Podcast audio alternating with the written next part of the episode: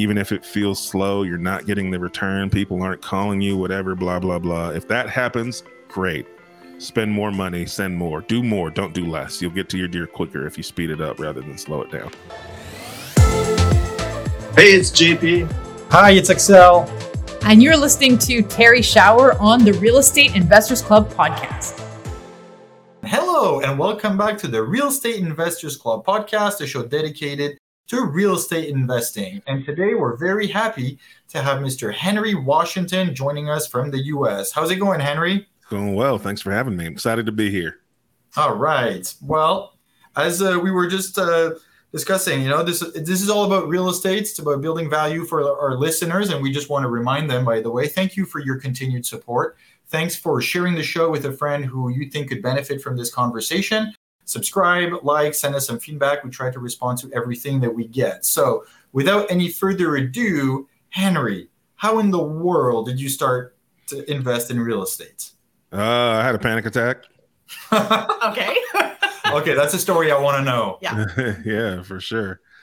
Yeah, so it all started because I had a panic attack. I had a panic attack because I thought my wife was going to leave me. I thought my wife was going to leave me because I didn't make strong financial decisions. And I didn't make strong financial decisions because I had no financial education. And so, to wrap all of that up in a bow, what happened was I, uh, in life, I did all the things that people tell you to do. You know, they, whoever they is, they say go to college, get a good degree.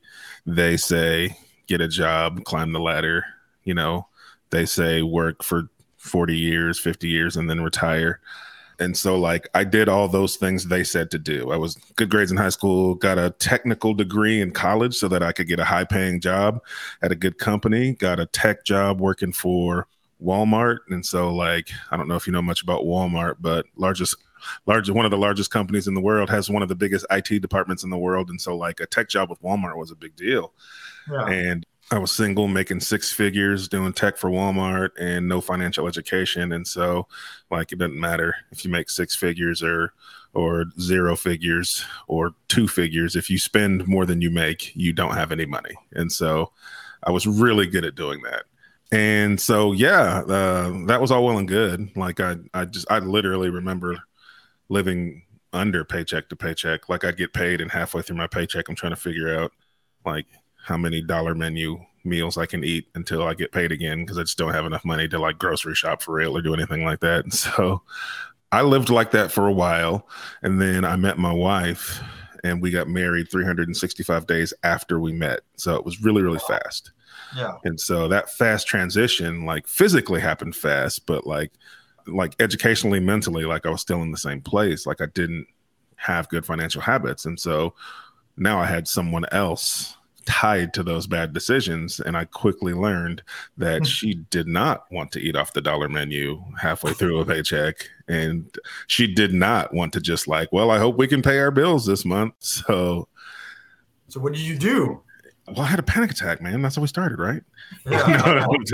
no, no, no, no, I'm teasing. I'm teasing. So uh, I had a couple of wake up calls. The first one, we tried to buy a house together, and the bank called me and basically said, "Hey, if you want your wife to be able to buy a house, you can't be on the loan. Like you're messing this up for her.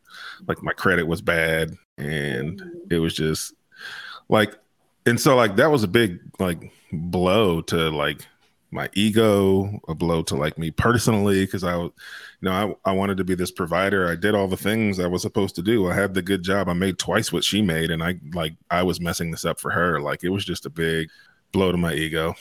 And the other wake up call I had was after we purchased that house. Well, after my wife bought the house and allowed me to live in it with her, uh, we had a conversation that all married couples have when they're new, which is like, what's this life going to look like, right? Like, where are we going to live? What's our dream house look like? How many kids are we going to have? What are we, you know, where are we going on these awesome vacations that we're going to have? And, and like, like it's supposed to be a fun conversation and like I'm trying to have fun with it, but I'm terrified the whole time because I'm like, I don't know how to get to a dream house. Like we barely got to the house we're in now.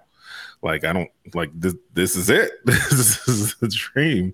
Like I just couldn't figure out how to get to any of these places that she wanted to go and deserved to be able to be at. And so we went to bed, and then at three in the morning, I woke up having a panic attack because I was worried that she was going to figure out I only look good on paper.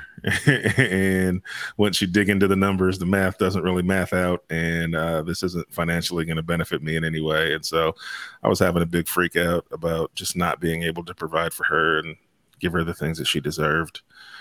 And, and so I did what any normal red blooded person does when you are freaking out about money at three in the morning. Is I went to Google and said, How can I make more money? and I just started seeing articles and I started seeing articles, BiggerPockets, like articles popped up. Every other article was something from BiggerPockets about people, normal people investing in real estate. And like I just never, I'd never thought much about it. Like I didn't know who bought real estate. I just assumed rich people and corporations owned real estate. I assumed you had to have a bunch of money to own real estate. Like I assumed all the things everybody assumes before they get into this business. And but as I was reading through those articles and I, and watching, I watched a TED talk that was called "How to Design Your Dream Life Through Passive Income." And uh, when you're having a freak out at three in the morning about not making enough money, and you see some kid talking on YouTube about how to design your dream life through passive income, well, that's a video you watch. And so I watched it, and he was this 20 something year old kid. He had 20 something doors, and he was talking about how he used the rent uh, pass, as passive income to be financially free. And I just thought, well, crap if this kid figured it out, like mm, I can figure this out. This has to be something that's achievable, or else he wouldn't be sitting up here talking about it. And so I just made a decision that I was going to learn as much as I could, and I was going to be a successful real estate investor, and there was no other option. It was just going to work. And that gave me some sense of peace at three in the morning and i went to sleep. I woke up the next morning and told my wife guess what? We're going to be real estate investors. And she was like cool let's do it. So that's that's this is such a great story. That's the, that's the how, how, long ago was that five years ago for a little over four and a half years ago and then so, what happened then oh, yeah. you're both on board you have this exciting plan yeah. next yeah so kind of like you know, the meat and potatoes of it, you know. And so, like, if anybody's interested in real estate investing and they're just kind of scared, like, just write this stuff down, follow this blueprint, right? Like, because it literally worked for me, it can work for anybody. And it's not like some, there's no magic numbers here, there's not some secret formula. It's just a bunch of mindset, you know, mindset stuff that works, right? Like, people get weird about mindset stuff, but man, it works. So I, I've learned looking back what I did and so, like when I was actually doing it, like I, I, I wasn't this smart. Like I didn't know I was doing this stuff, right? But like looking back, I can see what led to the success, right? And so the first thing that I did was I decided at three in the morning. I decided.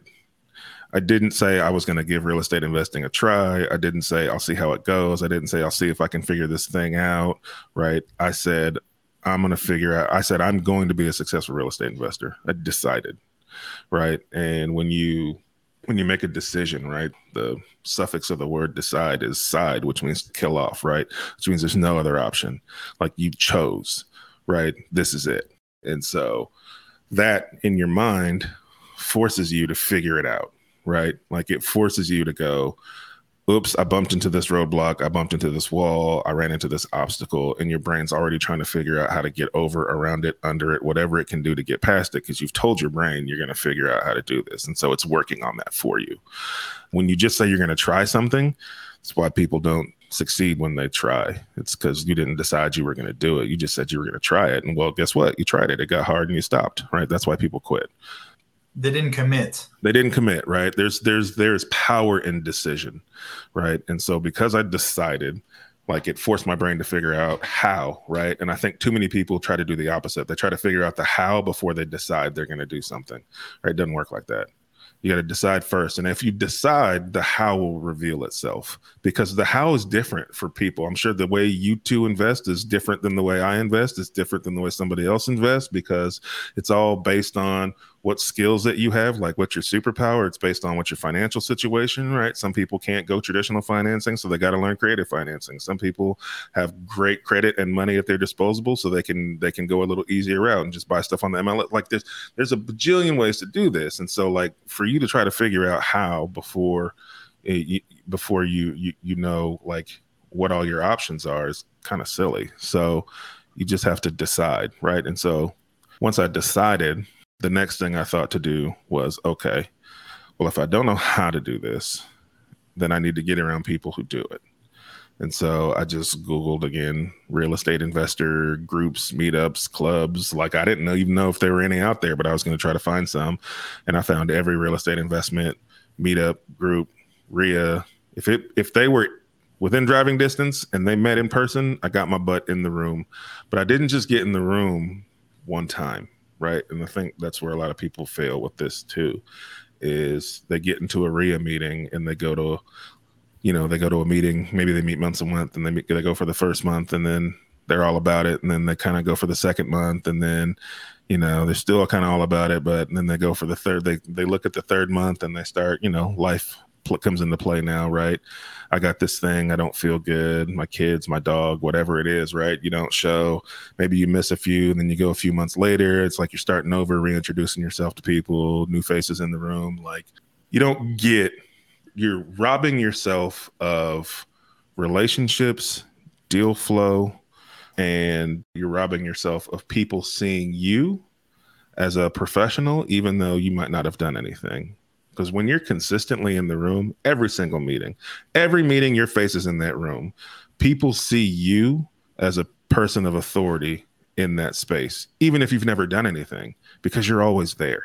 Mm-hmm. You're always there. You're always networking. You're always talking to people. You're you're building your Rolodex of people that could be of service to you or who you could be of service to.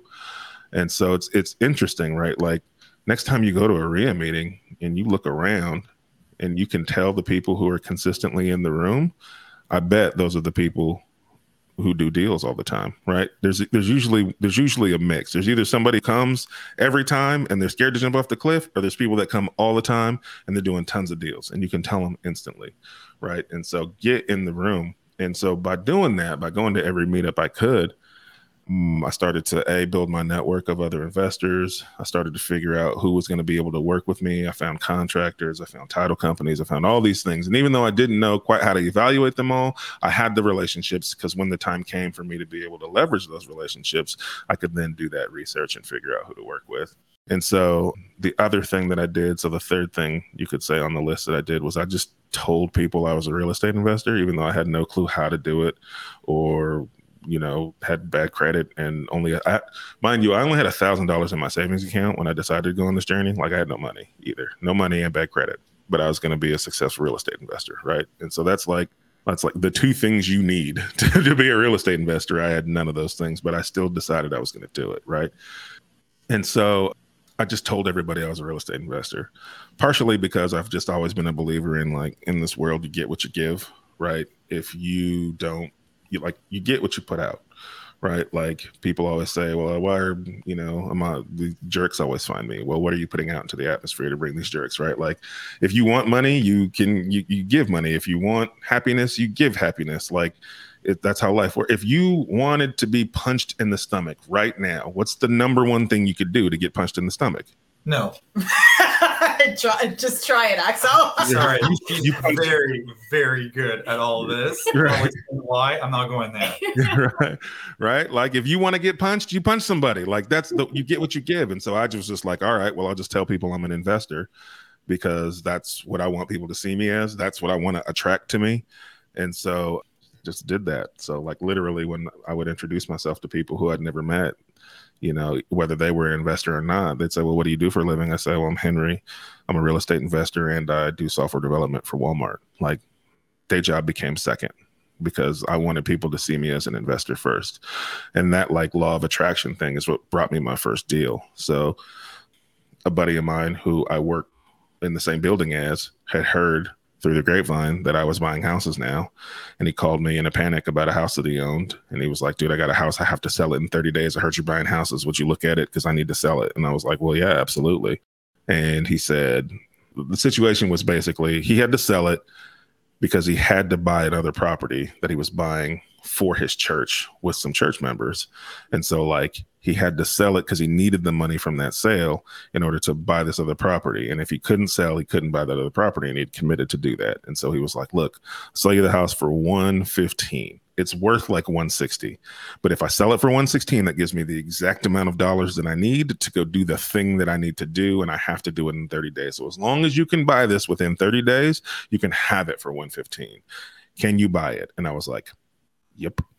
Yes, I'll I can. figure it out. I, exactly. I had no clue how to buy it. Not a clue. Not a clue. But I said I was going to do it. Right. Yeah. And so I literally went back to my desk and I just Googled how to buy a house without a real estate agent. and I and they were like, well, you got to put it under contract. And then I was like, cool. How to find a contract? found, found a contract and then changed the names and like had him sign it and I sign it. And like this is terrible advice. Like don't do that. like but the mindset is what's important. Like the mind to, to know that like nothing was going to stop me is is what I want people to take away there. Don't go just download a contract and then sign it. That's a bad idea. Um You mean read it first? yeah, you should do that. Yeah, you should read, It usually you should read it. Yeah, you should you should do that. Maybe a lawyer should read it first. That would that would help too. Good Um, advice. I didn't do that. Um, but but the mindset is what's important, right? So I put the house under contract, and then I was like, cool. Now I need to buy it, which means I need money. I have one thousand dollars. How do I find the money to buy this house? And so I thought, well, banks have money, so I'll just go to a bank. That's what people do when they want to buy a house. And so like that's that's all the research that I had done. I went to a bank with the contract physically in my hands, and I mm-hmm. walked in and I said, "Hey, is there someone here who can help me buy this house, this one?" And they were like, "All right." so they bring a, a loan officer comes out and I tell them what I'm looking to do, and they, they actually connected me with the commercial loan officer because it, it wasn't a traditional loan deal, and so I ended up talking to the commercial loan officer, and he was like, "This is this is a really good deal," and I was like, "Yeah, I know. I I I would like you to give me money to buy it." And he basically said, "We'd love to finance it. Here's our terms. You're going to need a 15% down payment. Do you have 15% of $115,000?" And I was like, "Yeah, yeah, I got that. Did not have that. I did not have that at all.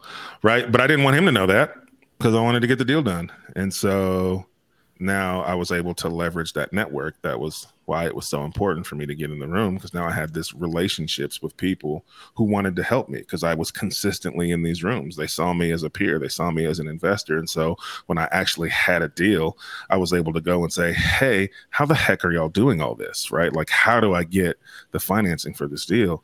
And one of my now business partners, but then was just another investor I networked with, was like, Well, let's brainstorm it out, bud, because you've got to buy this deal. And I was like, Yes, sir. So he brainstormed it out with me, and he landed on like we was just he was pitching ideas. He was like, "You could do this, you could do that," and I was like, "No, that won't work. Don't have that." He was like, "Well, you can borrow against the 401k," and I was like, "What does that mean? I don't want to take out money of my 401k or take out money out of a 401k because then there's penalties and interest." He's like, "No, no, no, no, no. You can borrow, right? So you can borrow against the money in your 401k. Your employer." Will make you repay it. They'll take the money from your actual paycheck, but they'll take it pre-tax, so it reduces your taxable income. And so there's some benefit to you there. And then you're paying it back with interest, but it's your money, so you get the interest too. And so if you use that type of a loan as the down payment and you buy something that cash flows, technically your tenants are paying back your loan with interest and not you. So you're getting paid multiple ways. And I was like, I didn't know that was a thing. I was like, well, that's what we're going to do then. Now I just got to find a 401k. Didn't have one of those either. So my so uh my wife did. And so I went to her and I said, "Remember that time I said we were going to be real estate investors?" And she was like, "Yep." And I was like, "Cool. Well, we need to borrow $20,000 from your 401k so that we can buy this property." And she said, "Yep, let's do it." And we took it. We had the money in like 2 weeks. We bought the house. We kept the same tenant in it. We pushed the rents up to market rents and it started cash flowing and paying us every month and paying back our line of credit. I mean, our uh, 401k loan. And like, I was just mind blown at like to go from like a position where I didn't think I could buy anything to now owning this like cash flowing asset. Like I was just like, I I got to do this again a lot and again right now. And so, uh, and so that's what we did. And then the bank called and said, "Hey, this was a great deal. We'd love for you to bring us more of these. We would like to give you a line of credit against the equity in that house so that you have more cash that you can leverage as down payments if you go find more. And so then all of a sudden I had access to like 20 something thousand, almost $30,000 on a line of credit. And like when you go from panic attack to 90 days later, you own this asset and the bank calls you and says, here's 30 grand to go do it again. Like that's life changing. And so that's when I knew that like this was it. I found it. I found the thing that was going to change everything. And so our original goals were to buy a house a year for five years. And then after that deal, we went back to our goals and we changed them. We did five deals that first month. So, wow. Okay. So that I, w- I was going to ask you, like, so just if we can fast forward, because that was about five years ago. Yeah, where yeah. are you at now? Yeah, uh, we do. We've got about seventy doors, seventy, little over seventy doors, and then we do uh, we do maybe ten to fifteen flips per year. Okay. Mm-hmm. Okay, so 70, 70 doors, and that's with, with, with your wife and maybe a few uh, a few investors, a few partners, and fifteen and fifteen flips a year. Okay, so just over one a month. And do you still have the Walmart IT job, or you've let that? No, no, no. I left. I left corporate about twelve months ago, thirteen okay. months ago. Mm-hmm. Is it the best decision you've ever made, other than investing in real estate? So far, so good. Yeah, yeah, yeah. absolutely. Yeah. So then, okay, so you, you walked us through your the, the first deal, and I can just imagine the satisfaction you got after that phone call from the bank, being like, "Hey, here's more in case you find other deals." Like, it's very empowering, and as you said, like showing up to these to these meetings and this meetup, like, I just want to rehash what you said, like just showing up, just go, just attend, just be there is so important because it delivers several messages, and it's something that you've clearly used and's been able to uh, to, to help you. So okay, so then you know we don't need to go maybe into as much detail in the second and the third deal and stuff, but like how are you able to scale to now 70 units and so many flips? I mean, you're a you're a two man show with your wife. Like, how do you structure?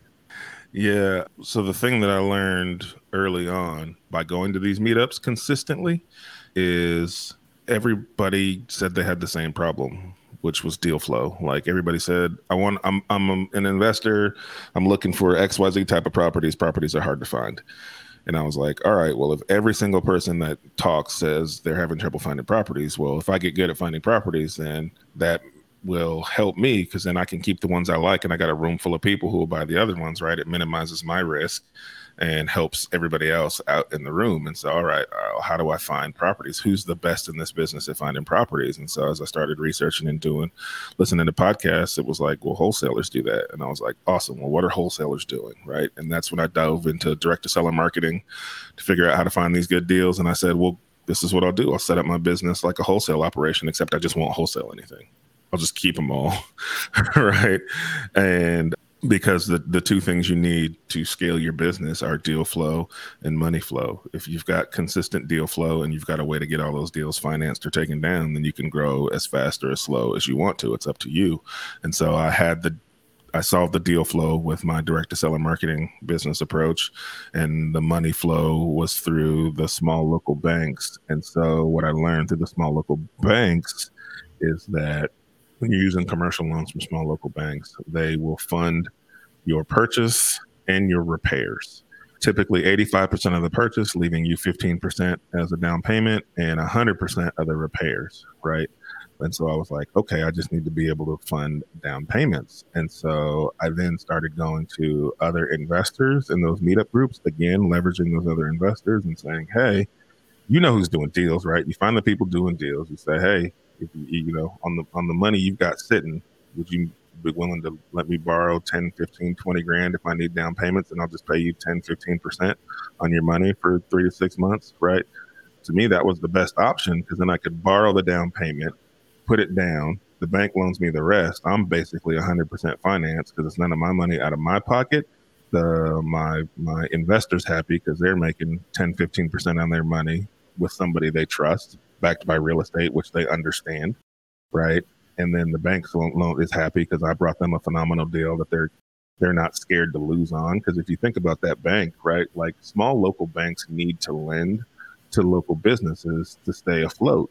They don't make their money like the big banks do, the Chases and the Bank of Americas. They can't go do 30 year fixed rate mortgages at enough scale for them to stay afloat. And so they, they do small business type loans. And most small businesses fail within the first five years because they're hard and they're risky but they see real estate as a small business too, but much less risky because if I bring them a house worth 160 that I buy for 115 and then I foreclose, like they have to foreclose on me because I don't make my payment, they get an asset back that's worth 160 that they only got on the books for 116 so they can go sell that on the open market as is maybe they'll get 120 maybe they'll get 130 that's way more money than they're going to make off me on my interest payments. And so I'm, I'm a very low risk business to them. And so they want you to bring those types of deals. That's why they called me and gave me the line of credit. And so I kind of just took all this information and said, all right, well, this is the game plan for me. I'm going to do direct to seller marketing so that I get consistent lead flow like a wholesaler. And then I'm just going to close on everything because I have money flow with these small banks and I can use down payment loans from other investors that I've developed relationships with. Plus, over time you can work on your small banking relationship and i kind of tweaked it to where they were lending basically 100% financing and i wasn't having to bring down payments after i got some some deals under my belt and they saw what i was doing because they wanted me to bring all the business i brought to them and so that's that's really how we scaled as i solved the deal flow problem and the money flow problem and so we just went as fast as we could nice Wow. Yeah. So it's like, first of all, you, you know, you, you're so like concise in your answers and your like stuff is so step by step. Thank you. I appreciate it. Yeah, you, you break it down in a way that almost makes it sound easy. Yeah. it's not it's not hard.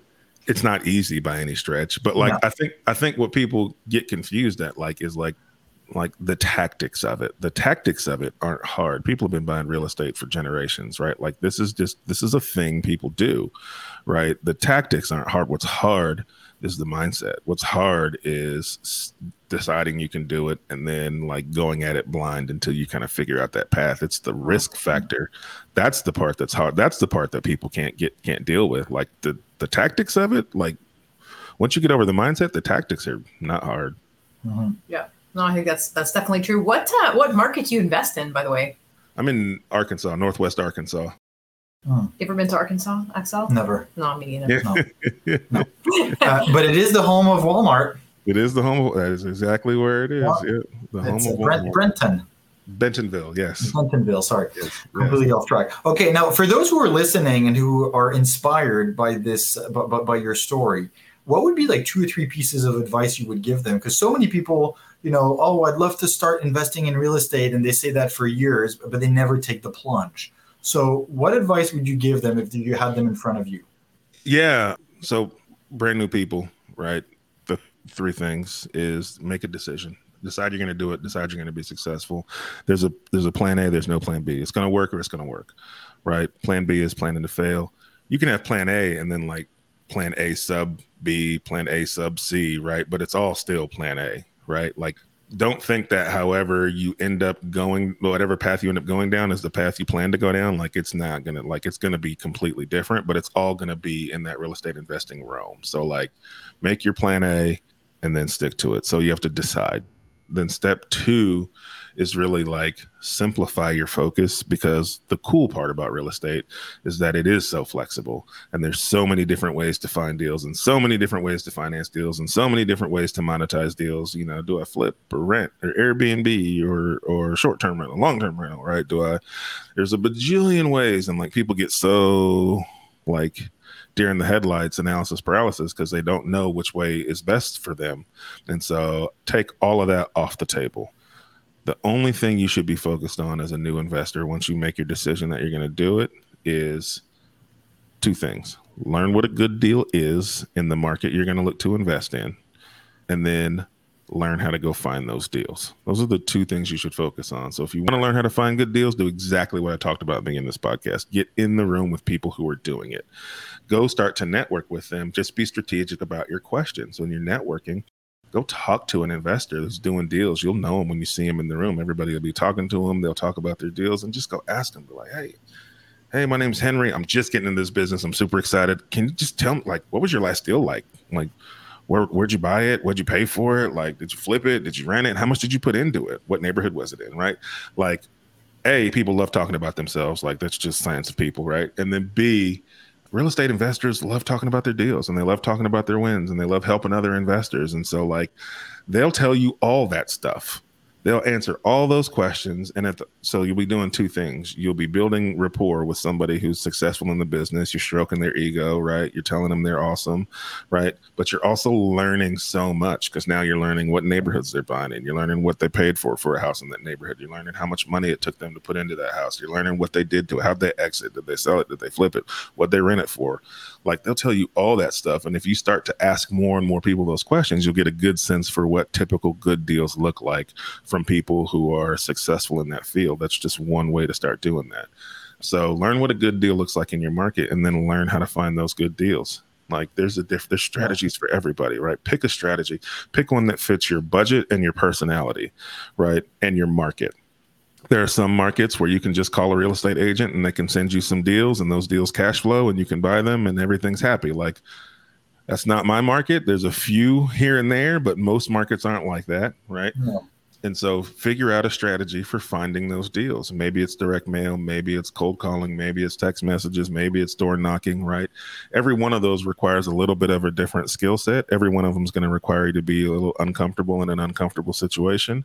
Pick one that fits your personality and your budget. And the reason I say that is if you pick, like for me, I'm not a sales cold call guy. Like I could say I'm going to call 100 people today and I'm going to not going to stop until I get somebody who lets me come look at their house and make them an offer. And I would get to like call number two and somebody would curse me out and I'd be done for the day, right? Like I just, I wouldn't make enough calls for that to be a viable strategy for me. It's not my personality. And I don't want to lie to myself and say, well, I'm just going to bite the bullet and do it because I wouldn't. So you have to know yourself enough, right? So mm-hmm. I started off with direct mail. It worked out well for me. The people that were calling me wanted to call me because I sent the mail. Either they wanted to call me because they wanted to tell me they're not ever selling their house or they wanted to call me because they were genuinely interested. But at the end of the day they picked up the phone to call me. That made it a better strategy for me. And then i picked one that i could afford to fund right? And so like all of these are going to like this is a numbers game right? With off market finding deals you're trying to get your piece of marketing in front of somebody in the exact moment that they're thinking about selling their property. So it's all numbers and timing. Now you generate some of that timing by sending multiple pieces of mail, right? So if I send you a piece of mail the first one you throw in the trash. A month later, you get a second piece of mail. You look at it, it says somebody wants to buy your house. You're like, no way. You throw it in the trash. But then you start thinking about, well, I wonder how much they would pay for that house. Huh, that's interesting. And then they start thinking about what they could buy with that money. And then that third month, they get that mail again. They go, ah, oh, I may give this guy a call. And they kind of tuck it under their, you know, under their other mail. And then another month goes by, they get another one. And then they're like, oh, let me call this guy. Right then, boom, that's when they're thinking about selling that's when you need to talk to that person. But it yeah. took four pieces of mail. If I send once a month, that's four months. So you have to be able to spend enough so that the numbers work in your favor. And so with mail, you got to be able to touch enough people. That's typically 2,000 plus mailers per month to get you some sort of reasonable return. Like if you can't afford to send that much mail a month, don't do it right? Because you're just mm-hmm. throwing your money away. You're throwing the trash can. Don't send a couple pieces of mail hoping to get success, right? So pick a strategy that you can afford to fund properly and that fits your personality, and then hammer it until you get a deal. Don't stop. Even if it feels slow, you're not getting the return, people aren't calling you, whatever, blah, blah, blah. If that happens, great. Spend more money, send more, do more, don't do less. You'll get to your deal quicker if you speed it up rather than slow it down. Wow. Those are wise words of wisdom, and it's truly you got to pick something and then go with it the whole way. Yeah. Um, do that stuff because everybody wants to figure out all the how first. Just do those two things. Once you get a deal under contract, it doesn't matter if you want to flip it, wholesale it, rent it, Airbnb it. You'll be so motivated to figure out the other steps. You'll go get that other stuff done. But the truth of the matter is, it doesn't matter who your contractor's supposed to be or what your exit strategy is going to be or who your title company is going to be. None of that stuff matters until you have a deal. So don't focus on it until you have a deal. Go figure out how to get the deal 1st mm-hmm. Great advice. Um, so look, we're just about running out of time here. So before we get off, well, what can people do to get in touch with you, learn more about what you do? Yeah, best place to reach me is on Instagram. I'm at the Henry Washington on Instagram, or you can check out my website. It's uh, Henry www.henrywashington.com. I've got a bunch of information there too. Super. Well, I'll make sure to include it in the show notes. Henry, thank you very much for sharing your story with us today. Very inspiring, and we had a good few laughs out of it. So that's uh, that's mission accomplished. We definitely wish you the best in your uh, endeavor. Thank you so much. I appreciate you having me. Thank you very much for listening. To everyone, as usual, please uh, subscribe to the show, share it with a friend. I might have already said that. Thank you very much. Stay tuned for next week. Ciao. Thanks for listening to the Real Estate Investors Club podcast. We hope you enjoyed this episode. If you did, remember to give us a rating, leave a comment, subscribe, and share. You can find Terry at terryshower.com. Her book, Mindful Landlord, is available on Amazon. You can also follow her on Facebook, LinkedIn, and Instagram. JP is the president of the Real Estate Investors Club. You can learn more about the club's networking and educational activities on Facebook by searching for Real Estate Investors Club. Look to the show notes to find information on our guests and links to material mentioned in the episode.